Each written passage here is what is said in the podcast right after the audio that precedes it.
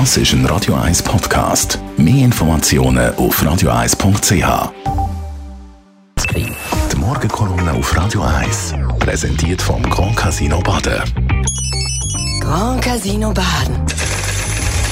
Baden im Glück. Guten Morgen, Roger.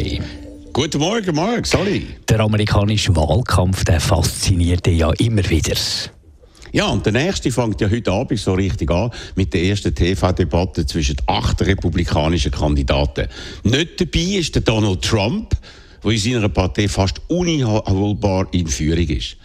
Er verspricht sich zu Recht wohl, nichts davon, sich mit Leuten auf das Podium zu stellen, die nicht den Hauch von einer Chance gegen ihn haben. Aber natürlich ist seine Absage nicht nur ein Affront gegen seine Partei, für die die Debatten äußerst wichtig sind, sind sondern auch gegen den Rechtsaussensender Fox News, der die Debatten übertreibt und ohne Trump nicht die erhofften Super-Ratings einfangen einfahren wird. Das kann das Verhältnis zwischen Trump und Fox News ziemlich belasten, wo man lange Zeit auf einen anderen Kandidat gesetzt hat, nämlich auf den Ron DeSantis, der Gouverneur von Florida, der sich allerdings in den letzten Monaten so tollpatschig benommen hat, dass er in den Umfragen immer wieder zurückgekehrt ist.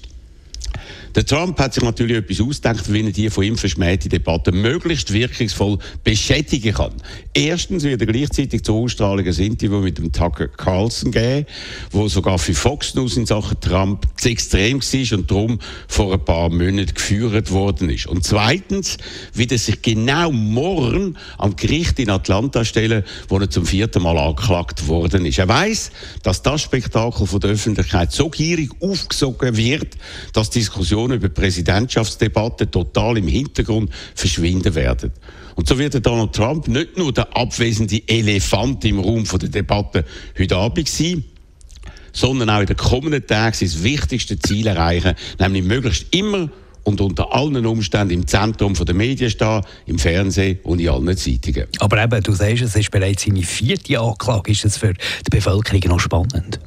Ja, weil das mal einiges anders sein könnte. So hat man verlauten lassen, dass der ehemalige Präsident wie jeder andere Anklagte behandelt werden soll.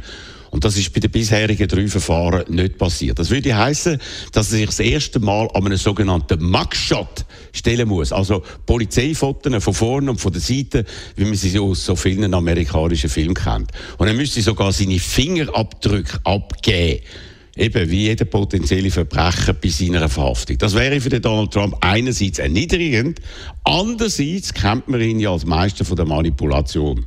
So würde er seine Mugshots, seine Polizeiverbrecherbilder mit größter Sicherheit in seine Werbekampagne einbauen und sogar auf T-Shirt drucken lassen, um sich als völlig ungerecht behandeltes Opfer zu präsentieren. Es wird also extrem spannend, was morgen im Gefängnis von Atlanta passiert. Alles, was ab jetzt abläuft, ist ohne Beispiel in der amerikanischen Geschichte. Noch nie ist ein ehemaliger Präsident angeklagt worden, und zwar für schlimmste Verbrechen wie die, der Kopf von einer kriminellen Organisation zu sein und dafür viele Fälle von Justizbehinderung begangen zu haben. Insgesamt sind es nicht weniger als 91 Anklagepunkte, die gegen ihn vorliegen.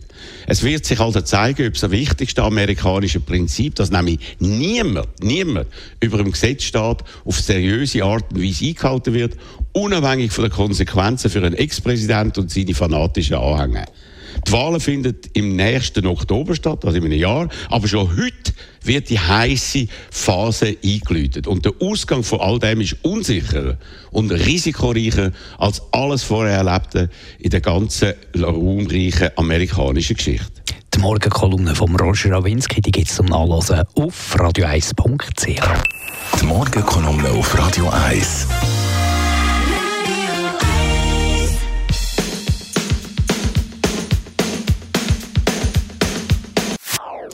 Das ist ein Radio 1 Podcast. Mehr Informationen auf radio1.ch.